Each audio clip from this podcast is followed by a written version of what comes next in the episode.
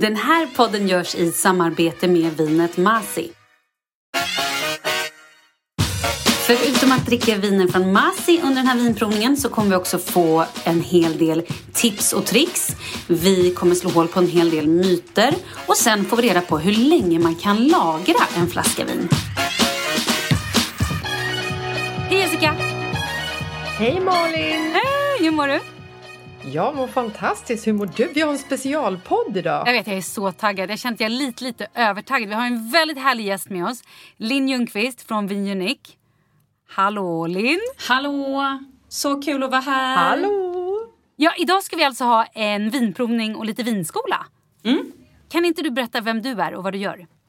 Eh, jag jobbar som VD på Vin Unique eh, men är även utbildad sommelier. Eh, och vi har ju några av världens främsta vinhus i vår portfölj. Och idag träffar jag er för att vi ska prova igenom några av Masis viner. Älskar Masi. Ja, jag med. Det här är så spännande. Vad behöver man tänka på innan en provning så här? För vi har ju ett par viner. Det man behöver är ju ha glas. Eh, Jag har glas. Bra. Alltså, jag, jag tror att du kommer ge mig bakläxa. Det här är mitt första glas, så lite grann som en champagneglas. Eh, hatar du mig nu? Eller får jag göra provningen då? Du får göra provningen, jag hatar det inte men du kommer inte få den bästa upplevelsen.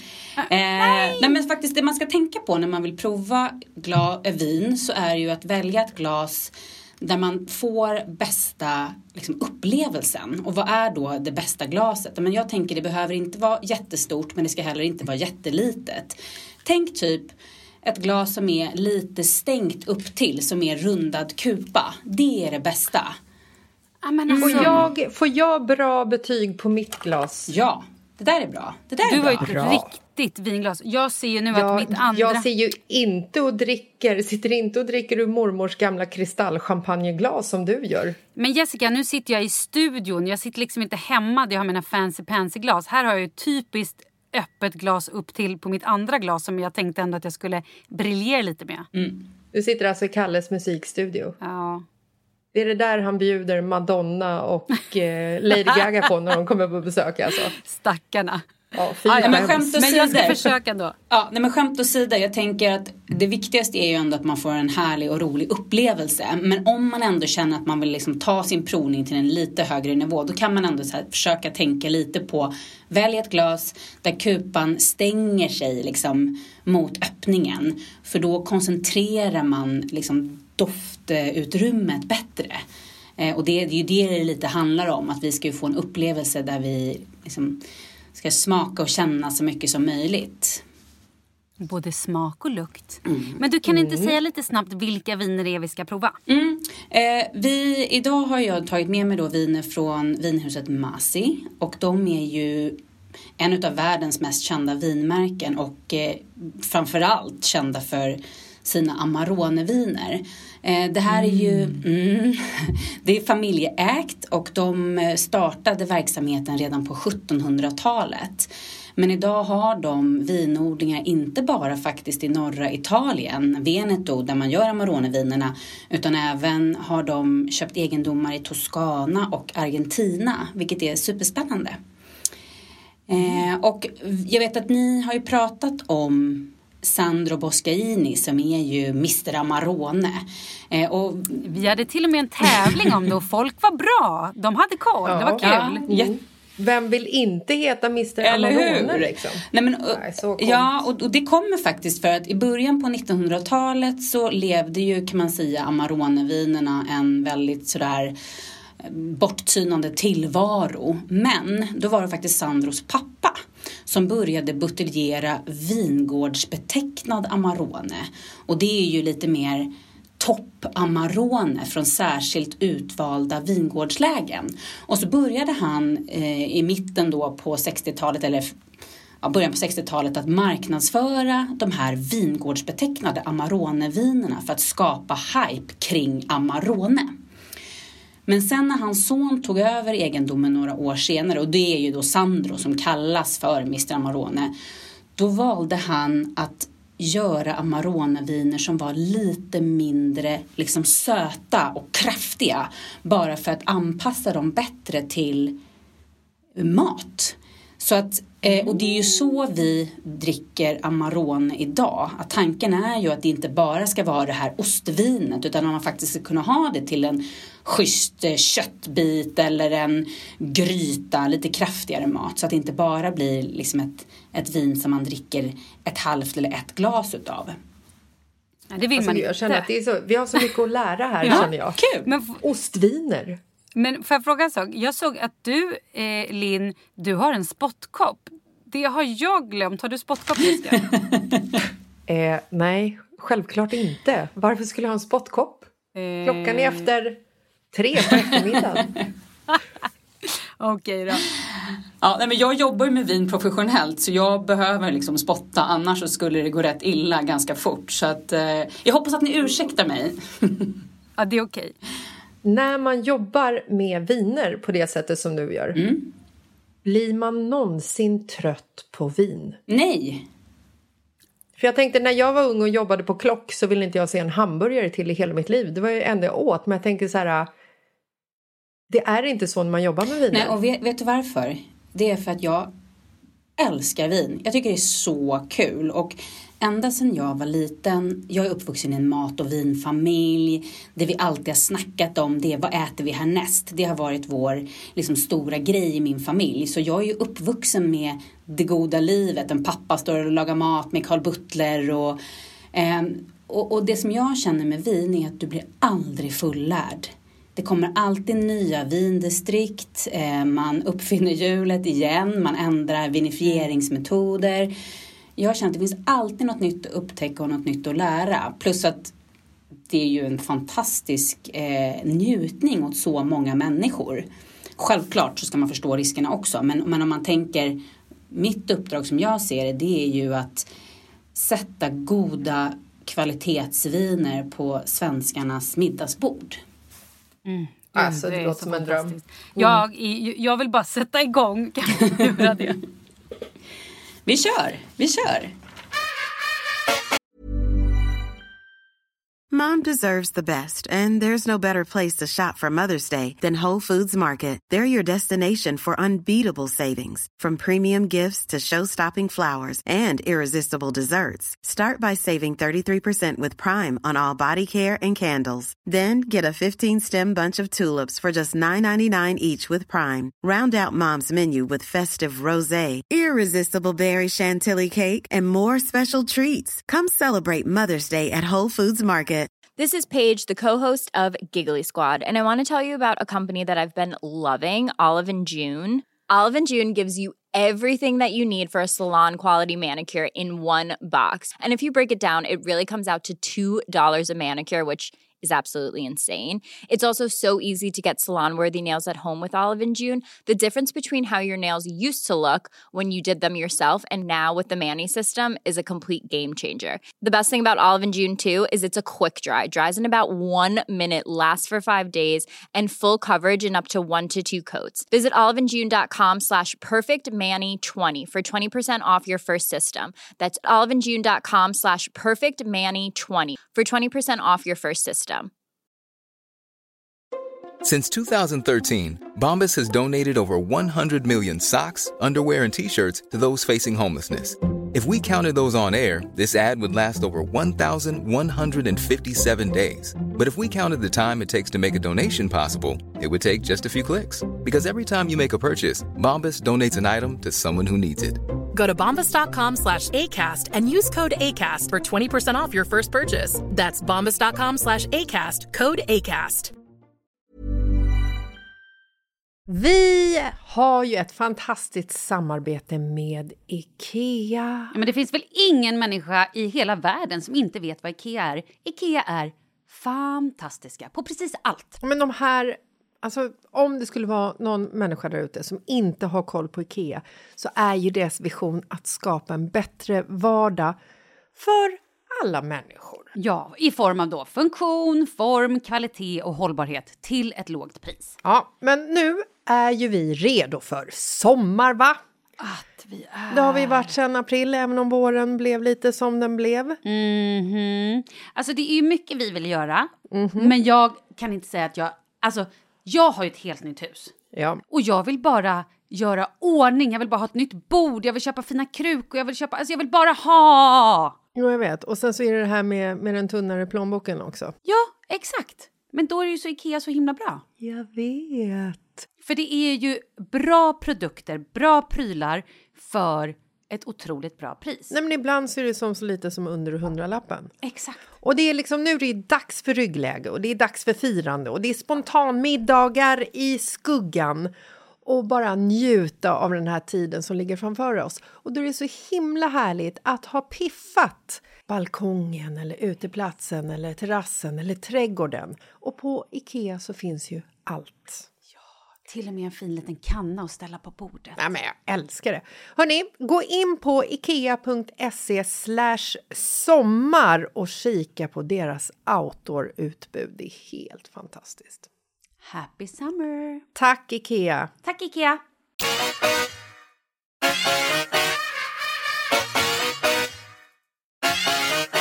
Berätta Linn.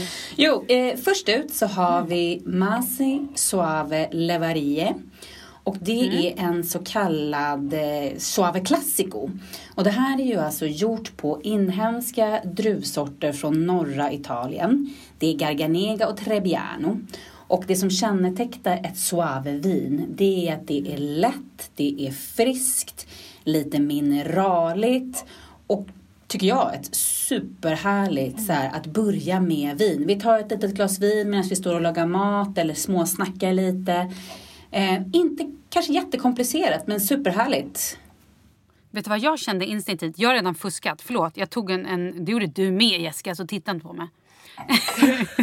Alltså Jag att du tog en klunk menar du? att det här är ju det ultimata picknickvinet. Är det inte det? Så här, enkelt typ snacksvinet när man bara ska ta en drinkvin och inte liksom äta någon större mat, eller? Mm. Men jag håller helt med. Det här är så här superhärligt mingelvin som vi säger i vinbranschen. Nej men precis. Det är Väldigt- otroligt Ja. gott. Lättälskat. Och sen lite så här härligt, Fruktigt. lite, lite, lite vita blommor, lite citrus. Är det lite ananas ja, visst. eller? Och det är det som är så, tycker jag, också kul med vin. Att det finns egentligen inget rätt och fel. Därför vi alla har våra egna smak och doftminnen. Så det du känner kan vara något annat än vad, vad jag känner eller vad Malin känner. Eller säger du så bara för att vara snäll nu för att det egentligen inte är en ananasdoft i Jag är den här? lite snäll. Ja. Men vinprovning ska vara kul. Det är liksom nummer ett. ja, det är kul. Ehm, Jag tycker att jag känner absolut citrus och jag tycker också att det känns blommigt och väldigt så här fruktigt och lätt. mm. Men precis, det är lätt. Ehm, Men lite mineralrikt. Lite, nej, inte bubbligt alls men lite så här kittlande på något sätt. Men det, den har en väldigt hög syra det här vinet så eh, det är fräscht. Jag tycker det är jättebra. Men du, Men då undrar jag, när det kommer till vitt vin vad ska det vara för eh, temperatur på det? För att jag är ju en sån person som gärna så lägger ner en isbit i vinet. Är det liksom lika med döden? Att man liksom tar död på massa smaker? Eller liksom... Ja, för det du gör när du lägger ner en isbit i vinet det är att du spär ut vinet eftersom den här isbiten kommer ju att smälta. Så det skulle Ja. jag faktiskt inte rekommendera. Utan det bästa det är ju att man kyler ner vinet riktigt ordentligt så att det är kylskåpskallt när du tar fram det. in, inte typ lägga det i frysen tre minuter eller? Det kan man också göra om det är bråttom.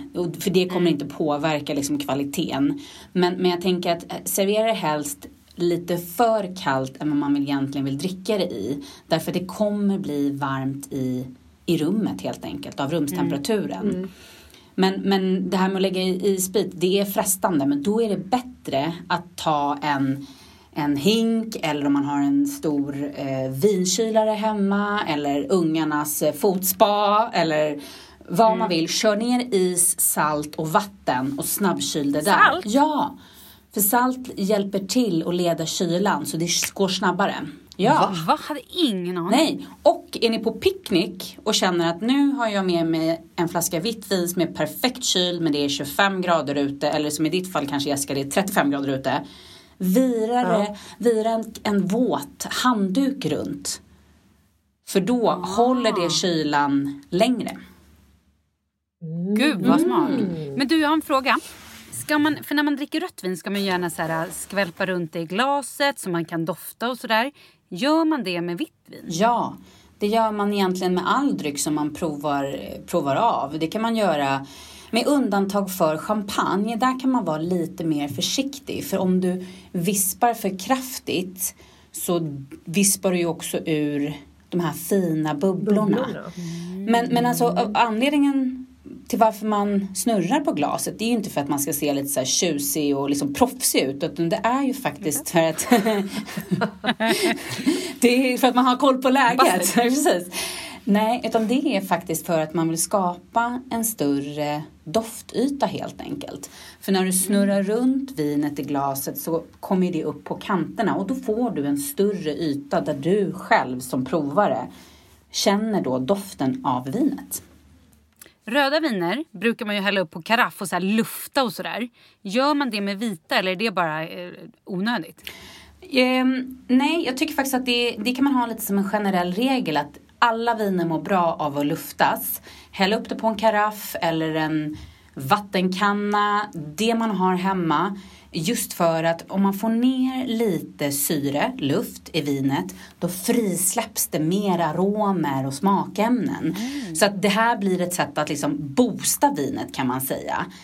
Eh, och vita viner som är fatlagrade, de, det är liksom ännu bättre att göra det med. När det är ett väldigt krispigt lätt vin som den här Soaven som vi började med att prova.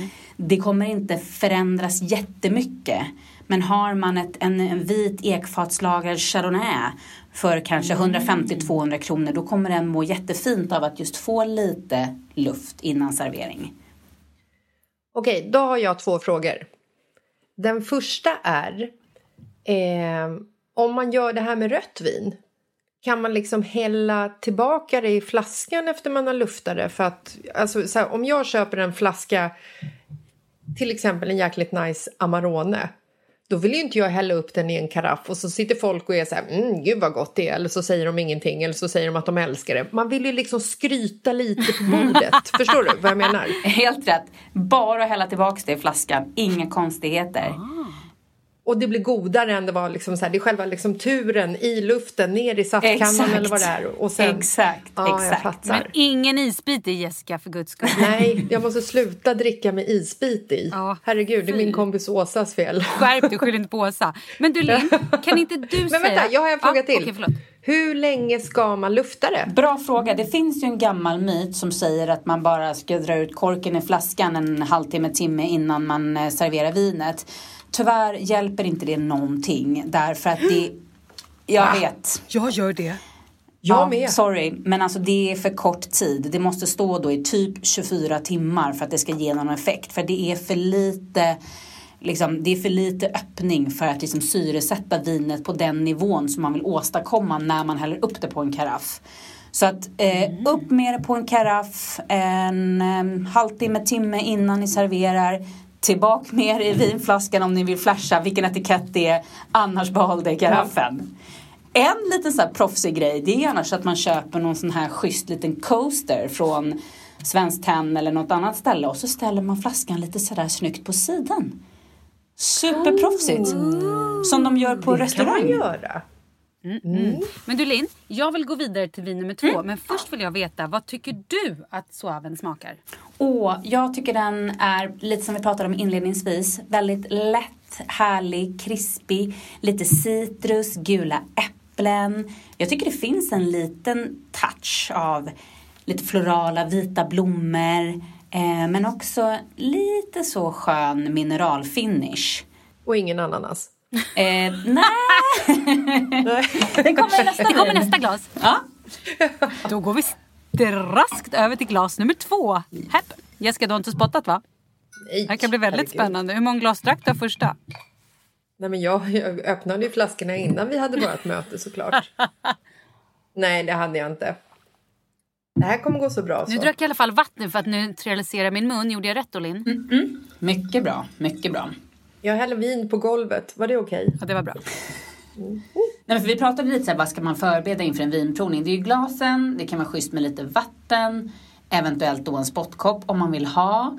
Sen kan man faktiskt ha någon liten bit bröd eller en grissini eller någonting om man vill neutralisera eh, smaklökarna mellan vinerna. Eh, mm, Alltså jag tog med mig en bar med chokladsmak. det var sådär eller? Jag öppnar inte den. inte nu. Nej, jag öppnar inte Ta den efter Inte nu. istället. Mm. Jag tar den sen. Jag tar den sen. Bra. Smart. Yes. Eh, men vin nummer två i alla fall. Eh, det är Masianco. Och det här är ju en av de liksom storsäljarna som finns på Systembolaget. Och det är gjort på en druva som heter Pinot Grigio. Och Pinot Grigio har ju blivit nu den här nya trenddruvan som man börjar se mer och mer från olika regioner och ursprung, inte bara i Italien utan även andra länder. Och den är ju väldigt härlig och publikfriande eftersom den- är väldigt fruktig, smakrik men är också samtidigt väldigt fräsch i stilen. Men lite lenare och smörigare än den Mm. första. Men Och absolut då har du inte smakat på den, Malin? Eh, jag tog en klunk nu. Jaha, jag trodde vi skulle göra som en gruppaktivitet. Måste jag också ta en klunk. Men Linn, jag måste fråga dig en sak. Ja. För den vi dricker nu, det är ju en 2019. Mm. Spelar det någon roll vilken liksom ålder eller årsmodell, vad säger man, vilket år det kommer ifrån? Ja, men det gör det faktiskt. Ehm, och det beror kanske lite på hur, hur nördig man är och så. Men jag tänker när det gäller just vita viner under hundralappen. Då vill man gärna ha ett så fräscht vin som möjligt. Och då ska man gärna konsumera den senaste årgången. Och det som nu har börjat rulla ut på hyllorna det är ju årgång 2019. Vissa kanske fortfarande har 2018 och det är okej. Men jag skulle nog inte i första hand ta ett vitt vin från 2016 för 89 kronor. För det har förmodligen börjat tappa väldigt mycket i frukt och smak. Men alltså hej, där trodde jag att det liksom var så här, ju äldre vinerna var, desto bättre blev de. Ja, det trodde jag. Ja, men det beror ju på lite hur de då är framtagna. Vad är det för syfte? Vi kommer ju komma till, lite senare längre fram i provningen så provar vi ju röda viner med lite mer, några fler år på nacken. Och de är ju producerade för att lagras ehm, och att konsumeras efter ett par år. Så att det, det beror helt på vad man har för liksom grundtanke med vinet och det bestämmer ju vinmakaren. Nej, men just de här vinerna under 100 kronor, eh, både vitt och rött, då är det ofta senaste årgången och då är det beroende på om vinet har fatlagrats eller inte. För då tar ju det tid innan man kan släppa ut det på marknaden. Men jag skulle säga att det är 17, 18, 19 som gäller röda viner under 100 kronor. Men då får jag fråga en sak. De här vinerna, vi börjar med den här Suaven vi drack först. Mm. Vilken prisklass är det? 89 kronor. Ja, wow. Det, det var Väldigt bra. jättebra. Eller hur? Och, ja, och det vi drack nu då, eh, Masianco. Den ligger på 99 kronor. Mm, det känner man nästan. Mm. Men visst är det, det är liksom 10 spänn upp i smaken tycker jag också. Och det, det, du var lite inne på det här med att den var lite, lite krämigare eller smörigare. Eh, och det håller jag med på. Och det som är lite spännande här är ju att eh, anledningen till det är ju den här fylligheten som man känner. Det är att en liten del utav druvorna har faktiskt torkats innan de pressas. Och då Vadå, så att de typ är russin? Ja, det liksom? har inte gått så långt men man liksom torkar ner dem lite och det här är ju en gammal så här, tradition i Veneto som man använder i Ripasso Amarone-viner. Vi kommer in på det sen men då har man tagit några procent av, av druvan och, och torkat och då dunstar det av vatten och då får du mycket mer koncentrerad druva som du sen pressar. Och då ger ju det smak och lite fyllighet. De druvorna har också sen lagrats ett par månader på ekfat och det ger ju lite den här krämigheten som du var inne på Malin. För man Det här känner, var väldigt gott. Ja, men tänk dig det här till typ en fin torsk med en så här eh, beurre blanc-sås eller någonting. My God, vad härligt. Eller? Ja, eller bara till chips. Varför Ja, inte? ja, visst. Fantastiskt. men men- Vad, vad rekommenderar man liksom så här, nu, nu dricker vi det här vita vinet Mm. och suavevinet snackar vi om att det, det är ett så här bra fördrinksvin när, när man står med tjejerna eller familjen i köket och hänger. Och, Mm. vad, vad säger vi om eh, Masianco-vinet då?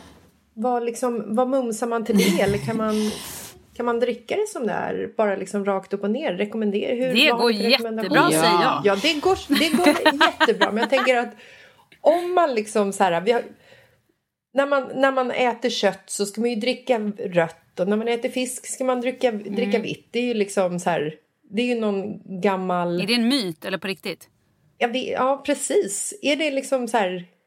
Är det bara gammalt säg som inte gäller överhuvudtaget? Men alltså det finns väl alltid så en viss sanning i de här, eh, vad ska man säga, traditionerna eller reglerna. Eh, men, men jag tycker lite så här, nummer ett, man väljer det man själv tycker om. Är man en vitvinsdrickare då, då dricker man ju vitt vin även om det är liksom biff på tallriken. Men jag tror att om man tänker lite så här vidare och inte bara på huvudingrediensen kött eller fisk utan man tänker vad har jag för tillbehör? Då tror jag faktiskt att man mycket enklare kommer att hitta ett vin som faktiskt passar till det man ska äta. Så att tänk exempelvis ett ankbröst då, med, som ändå är rött kött.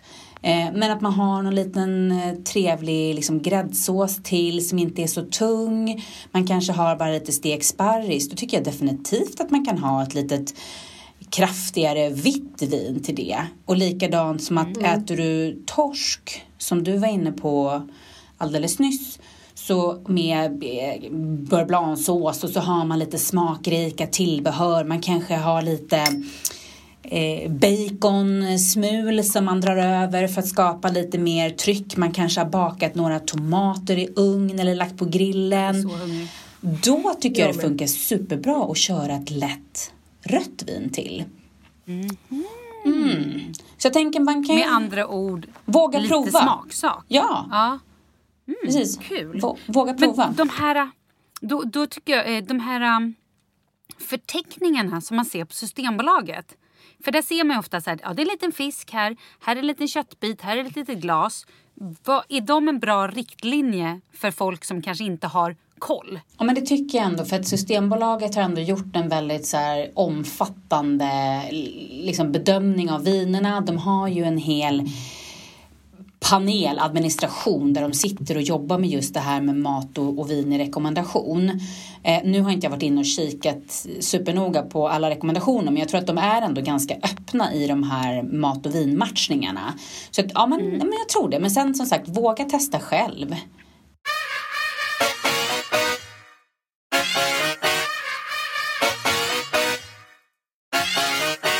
Ska vi gå vidare? Vi går vidare. Är det bara jag som börjar bli lite, lite snurrig?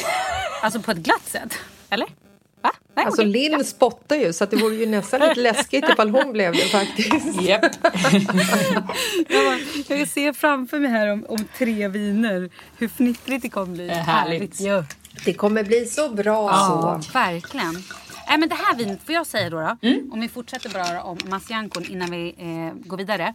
Jag känner att det var eh, också lite fruktigt. Men mycket smörigare. Mm. Mjukt och runt i munnen och också lite mineraligt. Alltså det är lite så här...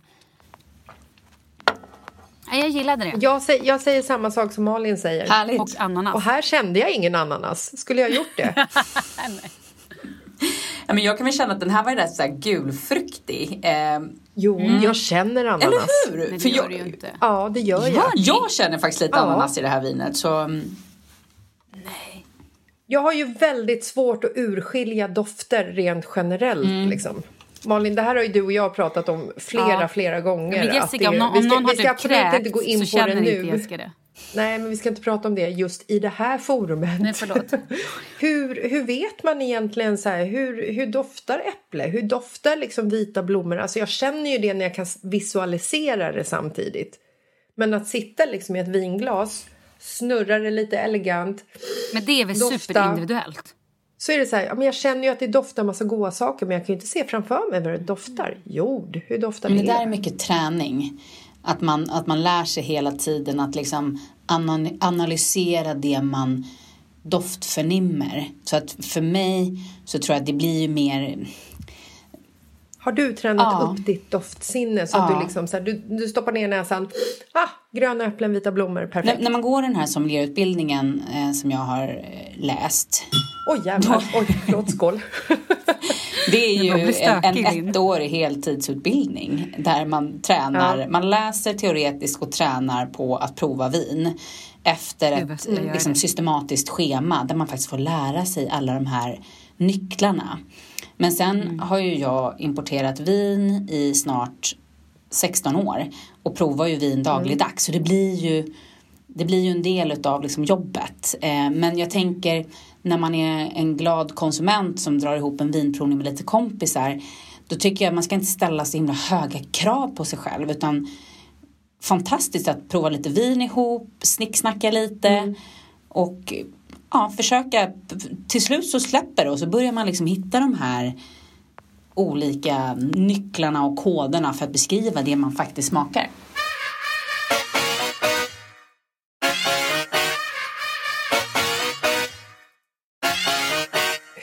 Liksom, så här, okej, man doftar på ett vin, det förstår jag liksom. Men hur gör man sen när man har tagit in vinet i munnen? För jag har varit på en vinprovning en gång där man liksom så här, du skulle ta en klunk, nu tar jag en klunk. Mm. Och här skulle man göra så här. Alltså man skulle typ surpla det i Filtrera lite. tänderna och dra in luft i munnen för att så här, kunna liksom känna smaken i... Man ska inte gurgla det, Malin. Nu gurglade du vinet, jag såg det Jag på druckit tre glas vin, låt mig vara. Nej, men hur ska man liksom... Finns det något knep? För att det är ju inte heller härligt att sitta på en restaurang med en eventuell dejt eller sin man eller vem ever och ta upp glaset och så börjar man liksom... Nej, och det där är väl, det är ju rätt kul för att jag funderade lite på hur ska jag nu prova de här vinerna för det går bara av farten det du beskriver. Jag sitter ju och håller på sådär och, och, och, slurp, surplar när jag provar vin. Gör ja, du det? på riktigt. Varför gör du inte det nu? Nej, för då Du skulle det höras, nej, men då skulle det höras i inspelningen. Ah. Jag Gör har inte sett gång. dig spotta en enda gång i den där koppen förresten nu när jag tänker efter i vårt här Zoom-möte som vi har. Taskigt, jag har det. Ja, nej men alltså? Så det man gör är precis det du beskrev. Du syresätter vinet i munnen. När du har det i munnen och drar in luft, då hela tiden syresätter du det. Och så drar du ju runt det i hela munnen för att du ska känna bättre vad det är du smakar helt enkelt. Så det är därför man gör det. Blir det liksom som en så här smakexplosion då eftersom man har liksom så här, du har beskhet till höger och du har sötma i mitten och sälta och liksom så att det blir en Ja, kompott. exakt. Och, och Coolt! jag kan liksom inte prova vin på ett annat sätt. Så att innan vi satte igång så provade jag ju snabbt igenom vinerna för att kalibrera mig själv. Och då nu kunna prova med er utan att surpla. Men Så kan om vi jag göra... bjuder dig på middag, Ja. Linn, kommer du sitta och surpla då vid matbordet om jag serverar vin? Kommer du göra det i smyg? Alltså, det finns risk att jag gör det i lite i smyg men, men jag kommer försöka behärska mig för att i det här sociala rummet när man är på en middagsbjudning eller på en mingelparty då är jag ändå inte Ja. där som professionell vinprovare utan då är jag förhoppningsvis där av en annan anledning. Men det kan hända att jag i ett gäng fullt utav vinnördar att vi liksom bara så här glömmer bort oss och börjar sitta och hålla på så där lite. Men kan vi inte göra det nu? Vi går på mm. röda vinet och så bara kör vi. Min man gör ju nämligen det här ogenerat alltid. Ah. Han, och så drar han bak mungiporna och han har på... Alltså han, det Men varje gör kväll- han han faktiskt. gör det! Han ser skitskum ut när han dricker vin. Ja! Men varje Ja, Men kväll han är det syresätter vinet därför? jättebra. Ja, nej, men kanske inte alltid. Men du vet, så här, när han verkligen bara så här, vill känna in det. Gud, jag Eller trodde vill bara var hans ut. beteende. Ja, det kan också vara. Men ska vi gå på det röda och så gör vi det en gång? Berätta om det röda nu. Ja, Vilket röda ska vi ha först? nu ska vi börja med Masi Modello. Massimo Dello. Massimo Då tar jag fram Dello. den Ja. Och då har jag ju liksom byggt Jag har en väldigt befogad fråga till dig sen, Linn. När vi har... Oj, jädrar. Nu spiller jag rödvin på skrivbordet. Ja, Det blir en kul kväll hos familjen Lasses ikväll. ja precis. Kanske även hemma hos mig. kväll för Jessica Lasses ikväll. Ja. Då snurrar Vi- vi. vi snurrar. För att Yes, vi snurrar. Eller vinet. Yes, vi doftar. Ja. Oh. Det här doftar Eller gott. Sen brukar jag snurra lite igen. Ja. Och sen så tar vi in det i munnen. Och när vi har det i munnen, då suger vi in lite luft så vi surplar.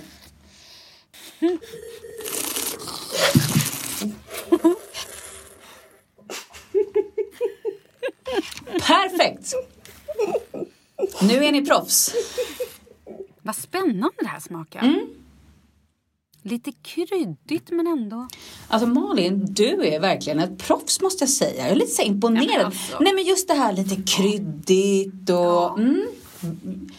Det känner jag Jag också är- jag älskar ju Det egentligen säger jag inte bara i efterhand, utan jag Ja, känner men det på är det det. är Jag lite... skulle ju gärna gå en sommelierutbildning. Jag tycker att det, jag älskar vin. Jag tycker att det är så kul. Mm. Men det, kan det också vara lite, lite gräsigt? För, Alltså som sagt, det är ju individuellt. Jag kanske inte känner just den. Jag känner nog lite mer så här solvarma körsbär och alltså det är den här härliga mörka liksom frukten. Kanske lite björnbär och Alltså så. helt fantastiskt doftare. Mm. Det är väldigt, jag tycker det här är väldigt så här saftigt och, och, och härligt liksom. Körsbär ja. Mm. Sen är det ju inte så strävt. Men har man liksom så här olika...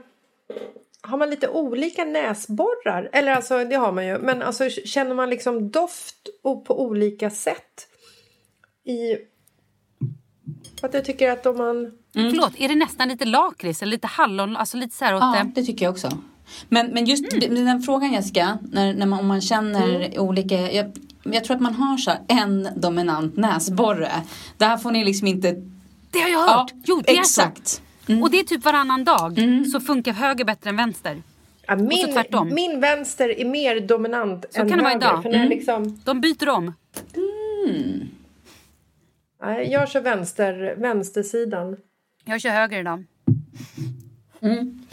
Nej, vänster. Men det som, det som jag tycker är härligt med Modello det är just att det är inte så strävt utan det här är mer så här härligt bärigt, fruktigt, lite juicy men du har inte en massa tanniner, alltså strävhet. Nej. Det känns inte torrt i munnen utan det här är rätt lätt att dricka. Eh, Det är ju inte så tungt. Det blir inte så mycket draperier heller på glaset. nej, precis. Nej, då frågar jag för hela svenska folket. Vad är tanniner? Och draperier. Tanniner är ett garvämne som sitter i druvans skal. Och det är det som vi upplever som strävhet i vinet. Ja. Och det är ju det som du upplever då om vinet är mer eller mindre kraftigt kan man ju säga. För det kan man ju känna ibland när man dricker ett rött vin speciellt. Är, det, är, det rött, är det tanniner i vita viner? Eh, det kan finnas i vita viner om det vinet har legat tillsammans med skal. Om det här så har varit skalkontakt. Då kan det finnas. För man kan ju verkligen... Man kan ju känna med röda viner att det liksom så här nästan drar lite i Ja. kinderna. Liksom. Ja, Det är Ja. tanniner. exakt. Men finns det bra boxviner? Ja, klart det finns. Och där tycker jag som så här, tumregel, och det har ju lite, så är det ju med allting. Ju mer du betalar desto bättre kvalitet får du. Alltså jag tänker på så här ljud och bild när det gäller så här tv och, och sånt. Eh, så det finns det ju liksom en aspekt där, så här pris kontra kvalitet. Eh, så att med boxviner kommer man upp över säg 250 spänn, då är det ganska stor sannolikhet att det ändå är en eh, bra nivå från början. Det mot- motsvarar ju ett vin som ligger runt 90-100 kronor. Eh, och eh, faktiskt det vinet vi provar nu, Modello, den finns ju också på box. Och är ju, Vad kostar modellon? eh, flaskan kostar 79 och boxen 259. Wow, bra Ja. ju. Ja, den var supergod. Jag tycker den är jättehärlig. Men är det, då, är, också. då har jag en sista fråga angående eh, rödvin och eh, tanniner. Eller det kommer komma fler frågor om rödvin naturligtvis. Men när man liksom dricker viner och får så här, bli blå om läpparna och tänderna. Vad är det som gör det? Är det också tanniner eller? Det är Nej. färgämnen som ligger i druvans skal. Yes. Ah, och hur vet man vilket man ska undvika om man ska gå på en dejt till exempel? Ja, då skulle jag nog inte beställa in det, det kraftigaste på listan. Därför att ju, mer, ju, ju tätare färg du har desto mer sådana liksom, färgämnen finns det ju i vinet. Så Mm. kanske egentligen eh, Amarone-viner, undvik. Bordeaux, undvik. Nej men, eh, men så... Så att det är det det handlar om, då förstår jag. Jag har Intressant. alltid druckit fina viner hemma hos dig Malin. Ska ni ha bra betyg för. Ja. Du, Jessica, smakar ananas det här eller? Här känner jag ingen ananas överhuvudtaget. Vad smakar det då? Det smakar väldigt mm. gott. Ja. Fruktigt. Mm. Väldigt härligt.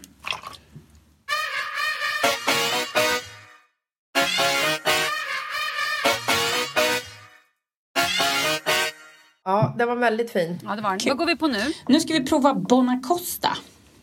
Oh. Bonacosta. Mm. Och det här är ju C 2018. Mm. Exakt. Vad är priset på den här då? Den kostar 105 kronor. Så nu har vi... Och varför är det...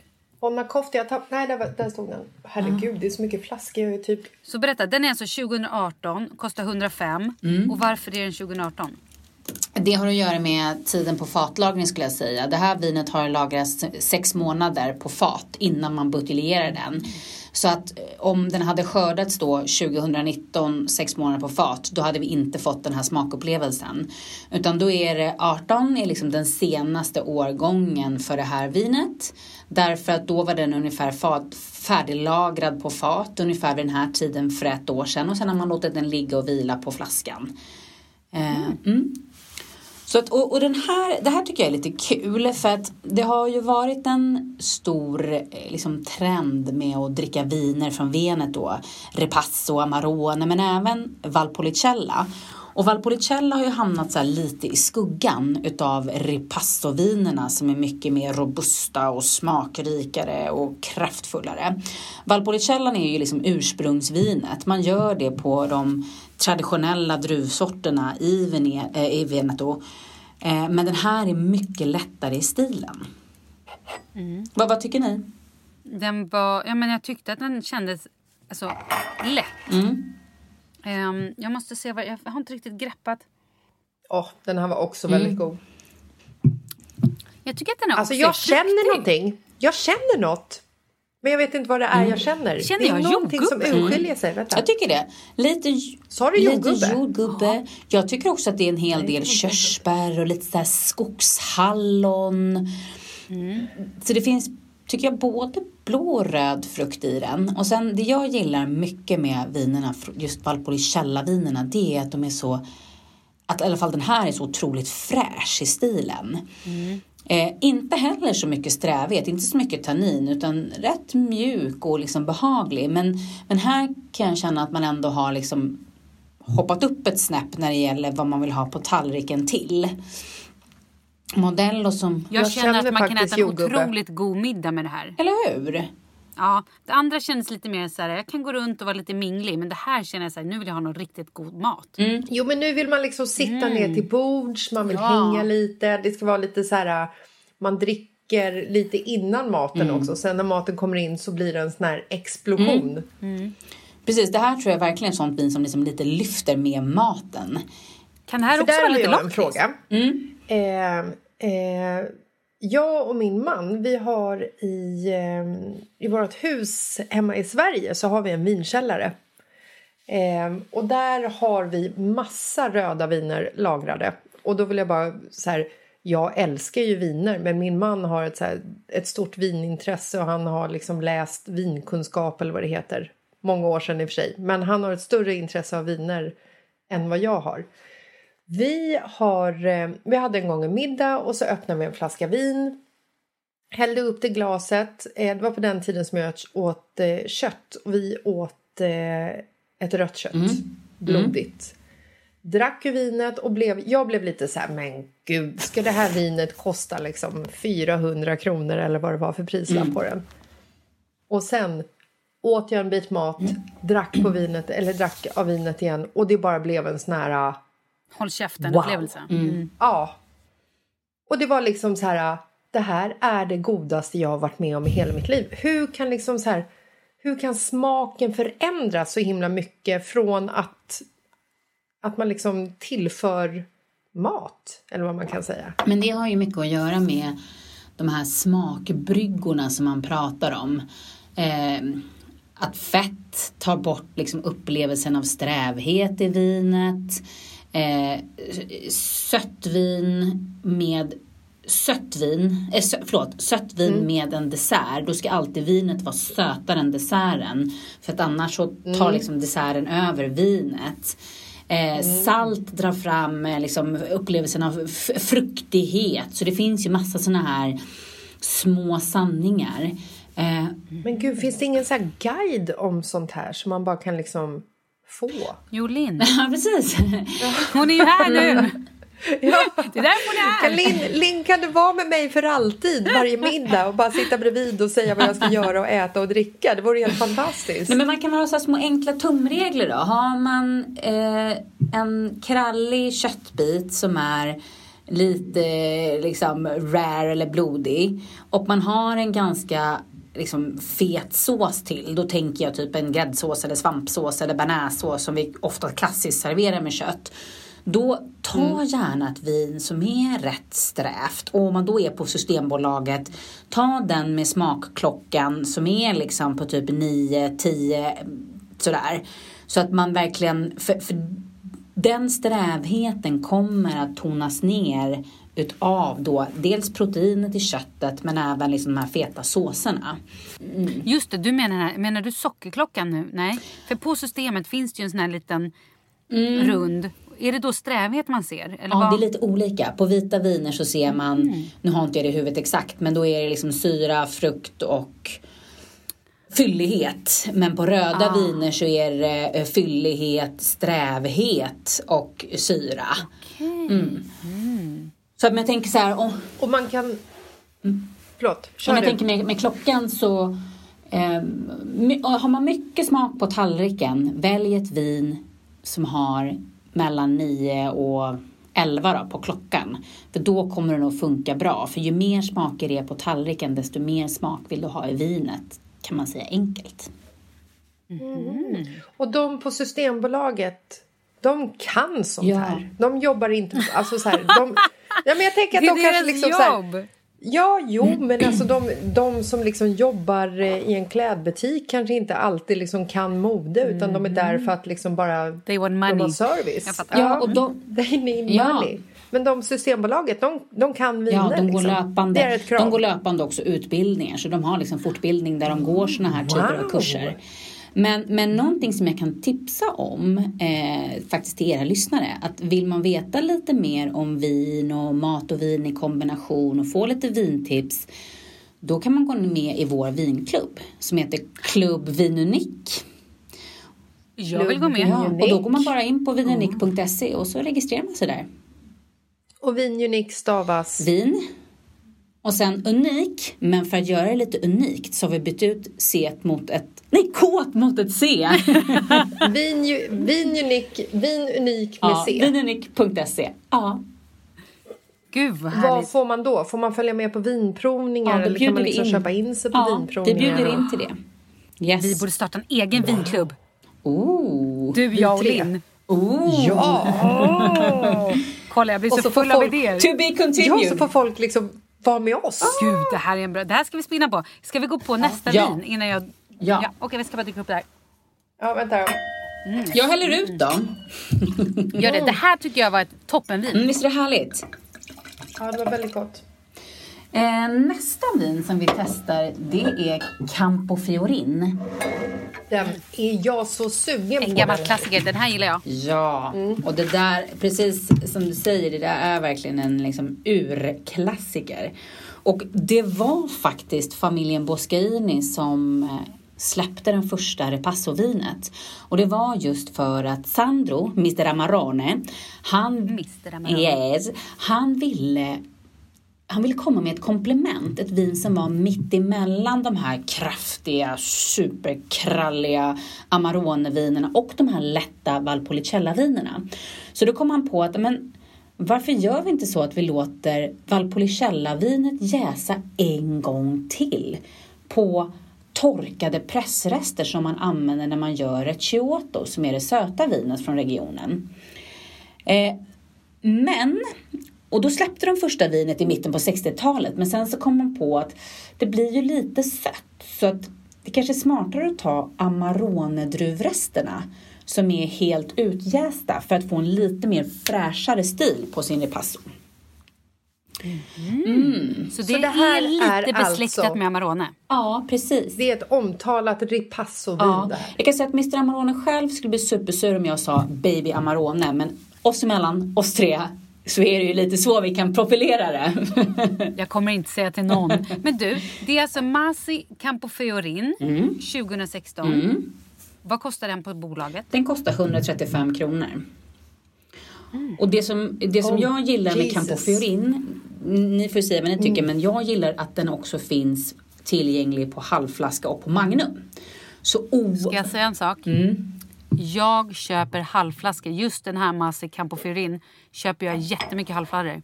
För när man bara vill ha så här, äta lite mat, typ en vardag. Vad sluddrar jag?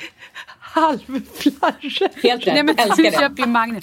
Jessica köper Magnum. Men jag vardagsdricker inte jättemycket. Men så här, ibland vill jag ha rött vin till maten. Och då är de här halvflaskorna perfekta. Håller med. Jag tycker att halvflaskor är genialt. Det tycker jag med. Men det är också så bra, riktigt. ja, men det är superbra om du är hemma själv och bara vill typ ha något glas vin och inte vill öppna en hel flaska. Men Malin, visste du att Bon Acosta som vi provade innan, den finns också på halvflarra?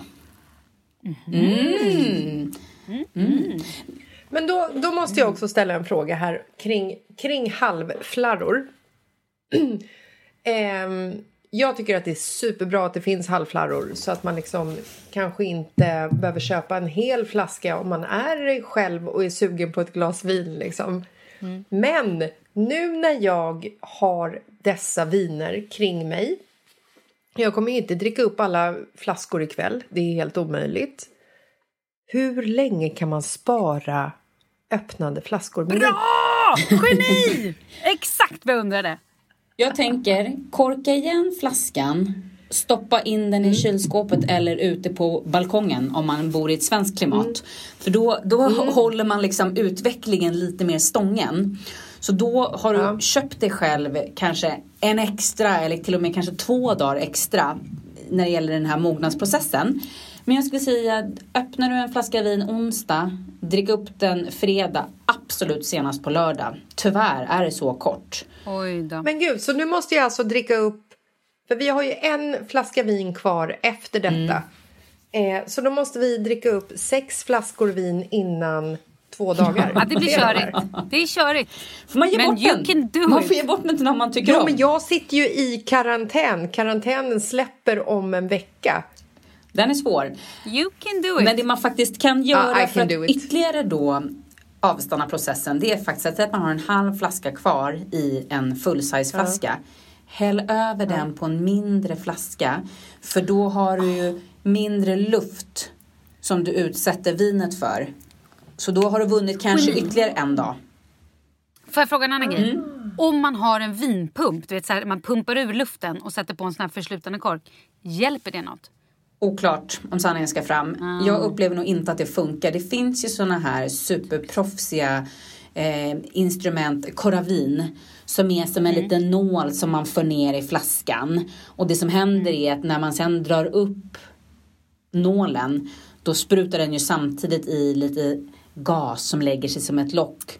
Och då kan man ju spara vinet i flera månader. Det är ju sådana de har på så här, schyssta vinbarer och så. Men, men det har man ju oftast inte hemma. Men det sista, sista då, om man känner så här, åh gud vad tråkigt, nu är det ju måndag och vi fick ju inte i oss de här sex flaskorna. Häll upp det i små mm, istärningspåsar och lägg in det i frysen och så kan du använda det till att göra gryta. Oh. Men du, du okej, då- okej, då måste jag, jag har, vi har nämligen vin som står så här som vi har druckit och inte druckit upp. Och då har vi det bredvid spisen för att laga mat på. Hur länge kan man då laga mat på det utan att det liksom blir någon form av jäsning eller att det blir jättedåligt? Jag tänker att tills det börjar lukta vinäger. Nej men alltså skämt Ja. åsido, det, där behöver man inte tänka lika mycket på, på det för då ska du ju ändå liksom tillaga det Ja, sen. bra. Ja. Okej, vad säger vi om det vad, här vad känner då? ni för... Ja, precis. Vad känner ni för doft kring det här? Jag känner ananas. Skämta. Jag känner... Jävlar, nu spillde jag över hela mig. Nej, jag blev för vild i mitt... Okej, jag känner ändå lite, lite vanilj. Jag tycker det är jättemycket eh, körsbär och bigarråer och plommon. Men, men jag känner också lite den här unsen av så här vanilj, vaniljton. Och det är faten, Malin. Ja. Nej, men jag tycker absolut eh, fruktigt. Mycket så här mogen frukt känns det mer. Alltså, lite, den är ju lite... Inte så mycket krydd-krydd, men ändå lite kryddig. Lite, Känner lite, man lite, jord, eller? Jag tycker lite vaniljigt. Lite så här... Inte jord. Nej. Nej, men jag, kan, jag kan hålla med om det, verkligen. Eh, och den här lite som du sa, sa du varmare eller lite mer mulligare. Det har ju att göra med de här 25 procenten ungefär som är ju torkade druvor. För det ger ju en mer liksom koncentrerad, varmare, rikare smak. smak. Ja, exakt. Så det har ju, det har ju Det med är den här... väldigt roligt. Jessica, kan inte du nu säga att det smakar kex eller något sånt där? Sånt där. Jag tycker att det smakar kexchoklad. Nej, det gör det Nej, inte. men, alltså, och, och där, men där tänker jag så här, man kan visst säga att ett rödvin faktiskt smakar lite choklad. För det har att göra med eh, fa- fatrostningen. Alltså när du ro- rostar faten som man lagrar vinet på, då kan det ge så här nötig karaktär, lite bitter mörk choklad, mjölkchoklad, det kan ge vanilj, det kan ge kokos. Och allt det där adderar ju en lite liksom bredare, komplexare smak. Så jag vet inte, kexchoklad, allt är relativt. Nu kom det, nu, Det gjorde jag, nu gurglade jag verkligen runt det och sen så här drog jag det lite som i gommen och drog tungan sen i gommen efteråt. Nu kom det lite nötigt, Mm. det kom också lite, kanske lite chokladigt. Det var väldigt mycket, nu kom någon form av explosion här. Alltså jag måste ju säga så här, jag tycker att det doftar fantastiskt. Men det är heller inte Men för tungt. jag vet inte vad Nej. det är jag känner doften Nej av. men det är liksom. härligt. Och, och det tycker jag är så himla schysst med den här faktiskt eh, ripasson. De har ju inte ens skrivit på att det är en ripasso. Men, men alltså den här stilen kan ju vara, det kan vara jättesött. Det kan vara liksom att det, att det känns nästan lite så här kladdigt, vissa repassoviner. Men här känner jag att Mats har gjort ett grymt jobb och skapat en väldigt rik, härlig, opulent vin. Men som ändå är fräscht. Så att Ja. verkligen ett matvin för mig. Jättemycket ett matvin men det kan också gå bra. Alltså det är helt, helt fantastiskt. Det. Vad sa vi att flaskan kostade? 135 för helflaskan. 135. Väldigt gott. Och så är det ungefär hälften för halvflaskan och ungefär det dubbla för magnumen. Och magnum är kul Men om man du- är lite fler. Va, hur Mm. funkar det med magnum och lagring och sånt? Är det samma lagringstid för typ både halvflarror, magnum och vanlig flarra? Eh, Magnum är ju ett format som man faktiskt har skapat för att långlagra.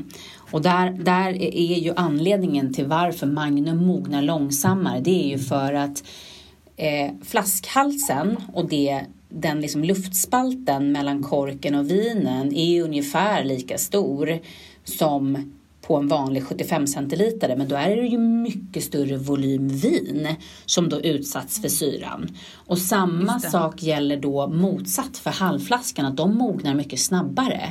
För att där är ju hälften av volymen med vin i förhållande till luftspalten. Så att eh, halvflaskor är ju oftast något som man konsumerar liksom yngre.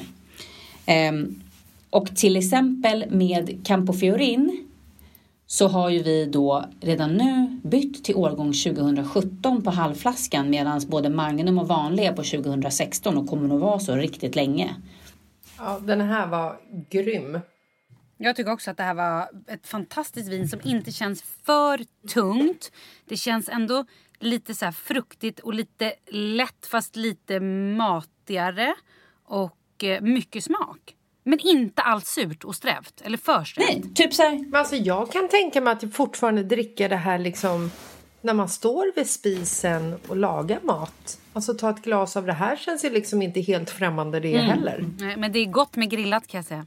Mm. Det har jag provat. It's good. Riktigt smaskigt.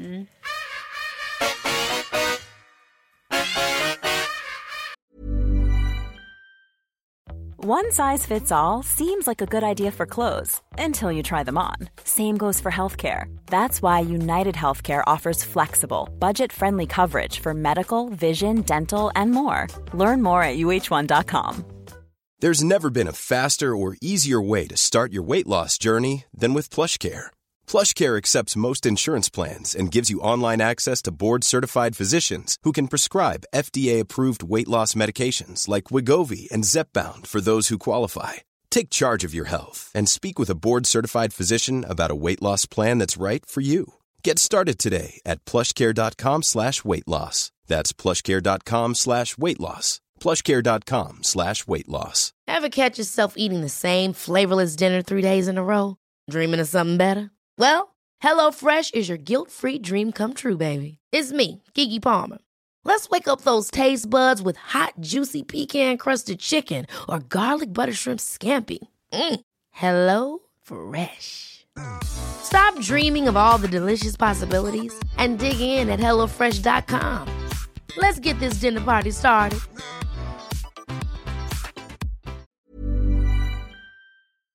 Vi är sponsrade av Annikura. Ja, men det är ju så här att eh, folk köper ju hundvalpar lite till höger och vänster. Ja. Ja. Jag själv är extremt sugen ska jag säga. Mm. Och eh, det är ju väldigt viktigt att inför att du köper en valp så ska du ju läsa på. Inte bara köpa en valp för att du tycker att just den rasen är söt. Utan men- du kanske ska kika på vad, vad behöver den här rasen? Ja men exakt. Ska du ha med den eh, till jobbet eller ska du träna med den eller ska den bara vara hemma och gosa? Exakt. Och det är ju ett stort ansvar för du måste ju liksom ta hand om det här djuret till the day it dies. I know. Mm. Och här finns ju Annikuras veterinärhjälp för att guida dig till den bästa starten för dig och din valp. Det här är faktiskt briljant. Man kan alltså gå med i Annikuras digitala valpskola och då får man massor med tips och råd för dig och din valp kostnadsfritt. Nej men alltså det är helt otroligt! Och det här passar ju alla valpar som är mellan ja, 0 och 12 månader. Men alltså från att man får den helt enkelt. Du Jessica, hur tänkte ni när ni köpte Sura? Nej men alltså vi eh, tänkte ju faktiskt väldigt mycket och jag gjorde ju en googling och skrev in helt enkelt lättaste hundrasen att ta hand om. Och då kom bland annat bichon havanäs upp. Och jag kunde ju läsa vad behöver eh, hunden och vad vill vi och ha möjlighet att ge. Och en bichon havanäs behöver ju till exempel inte flera kilometer långa promenader varje dag och så vidare. Vilket passar oss alldeles utmärkt. Och så stod det också så här. En bichon havanäs stannar gärna inomhus när det regnar. Ja, perfekt kände jag! Och eh, om ni kanske inte vill hålla på och googla som Jessica så finns det en mycket bättre idé tycker jag. Man kan nämligen gå in på Annikuras hemsida för att kolla in deras hundrasguide. Och så gör man ett test för att se vilken hund som passar bäst. Så gå in på annikura, a-n-i-c-u-r-a.se slash hundrasguiden. Ja! Gud, jag ska gå in och kolla vilken hund jag ska ha. Det ska jag faktiskt också göra, vi, för vi vill ju köpa ännu fler hundar nu för att vi, det är så fantastiskt att ha en hund. Men det som är så extra fantastiskt också är ju att om du går med i Annikuras digitala valpskola så kan du göra det gratis och du får viktiga tips och råd för din valp och du får också rabattkuponger på vaccination eller ett köp i någon av Annikuras butiker. Nej men det är faktiskt väldigt, väldigt bra. Tack Annikura! Ja men tackar så mycket!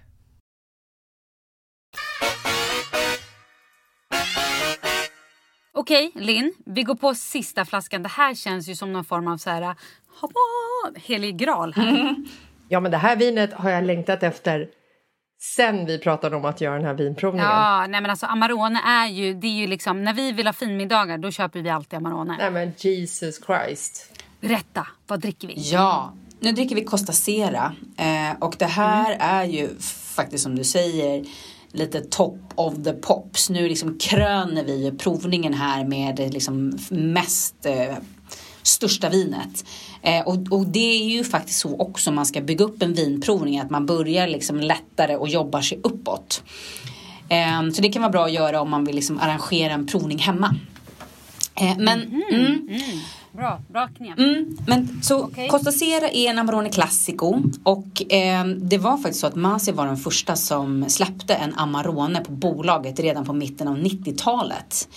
Förlåt, både jag och Jessica, vi hör ingenting vad du säger. Vi sitter och på vinet och båda två bara åh, åh, åh. Ja, förlåt, fortsätt Linn. Det här var... Nej, det är lugnt. Mm. Åh, gud. Eh, nej men Costa Sera är Masis flaggskeppvin eh, och de släppte ju också faktiskt Masi den första Amaronen på bolaget redan på 90-talet.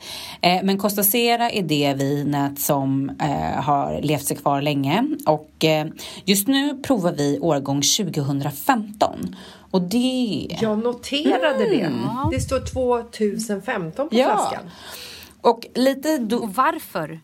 2015, eh, dels så klassar man ju de olika årgångarna eh, när det är på den här nivån. Och 2015, om ni tittar ovanför 2015 så ser ni att det är fem små röda stjärnor. Och det... Mm, det borde vara tio. Nej, men fem är max. Så det här... Ja, men alltså, ja, ja. jo precis. Och det borde vara dubbelt för att det här var så gott. För jag tog en klunk här nu. Det är så gott det här vinet. Så att jag smäller Och av. där kan jag faktiskt säga att om vi skulle ha haft nu karaffer och hällt upp det här i en karaff. Prova det igen nu ikväll till middagen. Det kommer ja. ha blivit ytterligare magi kan jag säga. För då öppnar det upp sig mycket mer och man känner mycket mer smak och doft. Men, men 15 är en sån här superhypad årgång så det här är en långlagrare. Så att nu om man inte då är vinnörd och har koll på årgångarna i de olika vinregionerna så har ju de hjälpt till här nu med att sätta fem stjärnor så då vet man okej okay, det här ska jag lagra. Men är man då liksom safe ifall man köper 2015 eh, gällande alla viner? Eller är, liksom, är 2015 en generell så här, superårgång eller gäller det liksom bara Amarone? Det beror lite på... Det är väl lite på... dyrare flaskor eller? Ja men framförallt faktiskt så beror det lite på vilken, vilket, vilket land vi är i. Eh, så att jag mm. menar 15 kan man säga generellt var en bra årgång i Italien. Sen kanske mm. det inte alls stämmer okay. i typ Sydafrika för de liksom Ja, mm. det, det, är en annan tid för mm. skörden helt enkelt. Eftersom de är på andra sidan jordklotet. Men ska jag lagra det här vinet? Men det tycker jag. Alltså, det som Masi har gjort med sin, sin Amarone det är ju att de släpper ju den när den är drickmogen. Så man kan dricka den nu. Men det som är lite kul mm. är att vi har ju också parallellt 1999 från Massi som vi också saluför på Systembolaget. Inte i alla butiker men den finns i selekterade butiker. Och det är ju också Costa Sera, samma vingårdslägen. Så att där kan det vara lite häftigt att se vad händer med ett vin mm. på de här 16 åren och det kommer vara en helt annan upplevelse. Det får vi ta i vår nästa provning. Ja, men hur länge kan man då eh, lagra det här 2015? Alltså, I 16 år? Absolut. Absolut. Mm. Jag skulle nog säga att det här kan man nog lagra i 25 år från 2015. Kanske i wow. 35 år till och med. Men du, jag om tänker jag, om jag en klunk. Hade öppnat den här, vänta, om jag mm. inte hade öppnat den här flaskan då hade jag kunnat lagra den 16 år Absolut. framåt. Och nu mm. måste jag dricka upp den inom två dagar. Stressigt. Lilla alltså, dig. Lillosås. Jag lider inte. Nej, det gör jag nej. inte. Men får jag säga en sak nu? Jag kommer ta en klunk, luta mig tillbaka och göra som min svärmor. Jag kommer njuta medan du Linn berättar vad kostar den här flaskan. Nu njuter jag, så stör inte mig. Jag njuter. Vänta. Mm. Den här flaskan kostar 299 kronor och det är ju kanske lite mer än vad gemene man normalt sett lägger på en flaska. Men jag tänker jättekul gå bort-present. Jätterolig bröllopspresent. Man kanske har några kompisar som träffades för sex år sedan och ska gifta sig i sommar. Man kanske har någon som fyller jämt som man vill liksom lyxa lite med. Eh, så ja, och det, det, som är kul är att den går, man kanske har ett barn som föddes 2015, man vill köpa några flaskor och lägga undan så de här barnen kan få njuta av på deras 18-20-årsdag. Smart. Är det här det ultimata gå bort-vinet? Men alltså jag... För sånt vill, man vill ha såna tips för att det är ju liksom lite så här när man går hem till någon så vill man ju gärna ta med sig någonting fint. Ja, och vi har också kompisar som är så här de kan så mycket om vin och de är lite så här, de har typ allt och då vill man ju komma med någonting som ändå är lite så här jag har tänkt till. Jag tänker att det är faktiskt rätt trevligt då med en flaska vin och särskilt nummer ett i den här prisklassen. Man har ändå lagt nästan 300 kronor på ett vin så det visar ju att man liksom bryr sig. Har koll. Ja, och har koll. Ja. Amarone känner alla till. Eh, vill man köpa något annat än en Amarone kan man ju alltid köpa en champagne eller kanske en Barolo som också är ju från norra Italien kraftigt rött. Men, men det här är ju kul just för att det går att dricka nu men du kan också spara det. Sen just Costa Sera. Vilken champagne skulle du säga då? Då skulle jag definitivt ta Louis Röderer. Nu råkar ju vi importera det så jag är lite partisk men... Älskar den! ja. Och den som är lite rosa. Ja. Eller så här, lite, oh, Deras rosé. Gud, så härligt. Mm. Nej men eh, Costa Sera kommer ju också med en liten sån här fiffig presentförpackning. Så där behöver man ju inte ens liksom eh, slå in den utan det är bara presenten är klar. Mm. Det är smart. Mm. Hur, hur ser den presentförpackningen ut? Eh, det är som en liten mörkare kartong. Där det då står Costa Sera och lite sådär tjusigt snirkligt.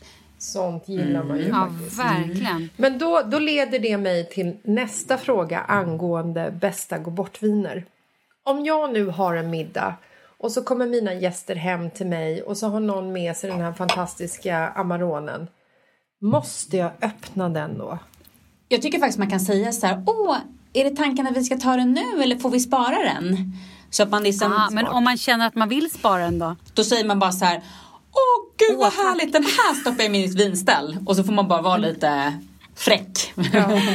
Oh. Kan vi, Men jag kan, har så många andra fina viner som jag kommer bjuda på här. Men och jag sen har så ju kör nu- man liksom alla. Eller så bara, Jo, men- åh här har jag ju luftat vin i 24 timmar till er så den här lägger jag på lite, lite lagring. Exakt. Men- jag hade så gärna velat öppna den. nu? Men nu har jag Ja. tänkt ut en meny här till er.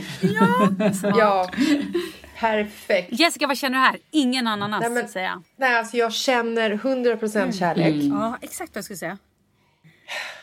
Nej, alltså jag känner att det doftar fantastiskt. Men det, det som jag blir så himla förvånad över är att när man doftar på den och smakar på den så är det som att dricka bomull. Alltså den är så mjuk när man Len. dricker den. Len. Den är helt fantastisk. Jag vet inte vad jag ska säga. Jag är, speechless. Nej men det här är ju en annan nivå. Det här är ju något helt, det här är ju liksom wow. Men, men dels så har man ju här ett vin som är, man har gjort det med tanken att det faktiskt ska ligga ett par år på flaskan. Så är det, nu är vi ju fem år efter skörd. Och det jag tycker är lite härligt, den har precis, den har ju fortfarande väldigt mycket så här fin körsbärsfrukt, alltså härlig, varma bigarråer, plommon, lite så här mm, chokladig som avslut. Men jag tycker den här har också börjat komma in lite i den här nästa nivån som man upptäcker med vin som har legat en stund. Att den börjar få lite, lite härliga så här jag ska inte säga löv, men att man börjar känna någonting annat. Det är lite dovare smaker också. Är det jordet Ja, men alltså lite det kommer som du var inne på. Jag tänkte säga mullbär men ja, Ja. jag fattar. Mm. Men lite så här, ni vet när man, man går genom en, en skog i tidig höst. Det börjar Höstlöv. komma lite så här, mm, härliga, murriga liksom, toner. Ja, den är, Ja, den är fantastisk. Men du magisk. Linn, Mm. vad händer om vi inte hade druckit den nu utan hade sparat den, säg fem år till? Då hade de här mogna tonerna som jag snackade om alldeles nyss, lite mer det här svampiga, multna löv, eh, lite mer kanske stalliga inslag som man säger, de hade blivit mer framträdande. Yes. Och typ katrinplommonen och körsbären och det hade liksom dämpats mer. Sen hade också eh, vinet hade upplevts mindre kraftigt också. Ehm, mm. För att den här strävheten försvinner lite i takt med lagringen också, även om det är på flaska. Ah, Och vad, det vad äter jag liksom till en sån här ändå kraftig liksom Amarone?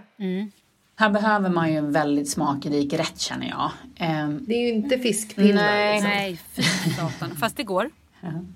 Jag känner också att Alltså, man bara kan vi, dricka så här. sa ju ändå att man kan ju liksom dricka allt gott som man äter till det man tycker är gott. Sa vi inte det i jo, början? så Det funkar ju. exakt. Men om man ska liksom maxa upplevelsen tänker jag. Jag tänker att då, då får man nog gå på den här liksom köttbiten och se till att man verkligen har en, en, en kraftiga smaker till. Tomatsallader, bakade grönsaker. Eh, my, mycket smak. Eh, och är man Och jag som, vegetarian. jag som är vegetarian då, Precis. Funkar det liksom med om- jag går ut nu, tänder grillen, grillar grönsaker, gör en magisk, alltså så här i ugn rostade romantomater Ja. med olivolja Ja. och salt. Ja, och jag tänker så här, varför inte typ grilla lite halloumi? Alltså köra mer... jag älskar För- halloumi. eh, halloumi har ju, tycker jag, den här härliga liksom, köttiga konsistensen och också massa, massa sälta. Och Amaroneviner är ju superfruktiga. Så att sältan i halloumin kommer bli en superkompis med det här vinet därför att de kommer liksom ta ut varandra lite. Så, så att det kommer bli jättehärligt. Eh, grilla aubergine, massa smak. Ja, det, jag Ja. kände aubergine. Olivtapenad som tillbehör. Alltså mycket smak. Gott. Men sen kan man ju också, eh, lite så historiskt har man ju kört mycket så ostbrickan och Amarone. Eh, och då tänker jag lite saltare, hårdare ostar. Jättegott. Mm. Alltså jag säger... Ah, wham, bam, thank you man. Jag säger att jag äter det till, dricker det till allt menar jag. Herregud vad gott det är. Men Gullin, jag tycker att det här var helt fantastiskt. Alltså vilken expertis och kunskap du har. Det här var väldigt matigt och superspännande och kul. Tack snälla för att ni bjöd in mig. Jätte, jättekul. Jag hoppas men vi jag kan göra känner det att det här, det här är inte första gången. Nej. Och Malin, vi borde göra det här med ett gäng lyssnare. Jag vet, jag, jag, jag känner också, jag vill ha liksom lite mat till det här också. Men det kan Mm. Ja. vi spinna vidare på. Ja, Men ska vi, det säga, ska vi göra. ska vi säga tack till dig Linn? Tack så mycket till er. Jättekul att vara med. Stort tack. Ja, det var helt fantastiskt. Och gud vad du kan. Jag, har lärt mig, jag känner att jag har lärt mig mer och eh, blivit lite fnittrigare. Härligt. Och det är också väldigt kul att Linn kommer flytta hem till mig eftersom hon ska vara hemma hos mig varje middag och ge mig vin och mattips. Fantastiskt! Ja, jag vill flytta till Spanien. Ja, det är också fint. Nej, men vet du vad Linn? Gud en applåd. härligt. Ja, vi kör en applåd. Tack så Jag har också spilt Amarone på min sons Jessica. matteläxa. Jag tror inte att han kommer uppskatta det lika mycket som jag. Men ja, det är sånt som händer. Underbart. Tack, tack. Tack, tack. Hej då.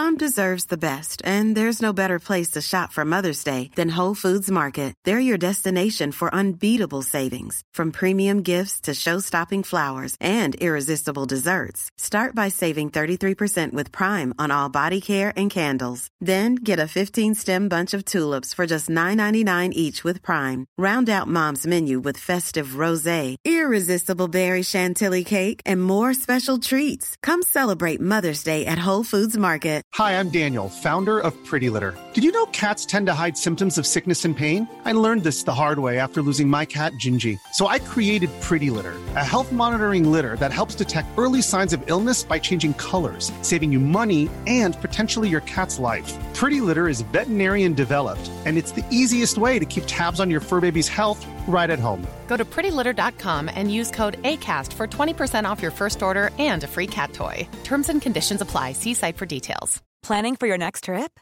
Elevate your travel style with Quince. Quince has all the jet setting essentials you'll want for your next getaway, like European linen, premium luggage options, buttery soft Italian leather bags, and so much more. And is all priced at 50 to 80% less than similar brands. Plus, Quince only works with factories that use safe and ethical manufacturing practices.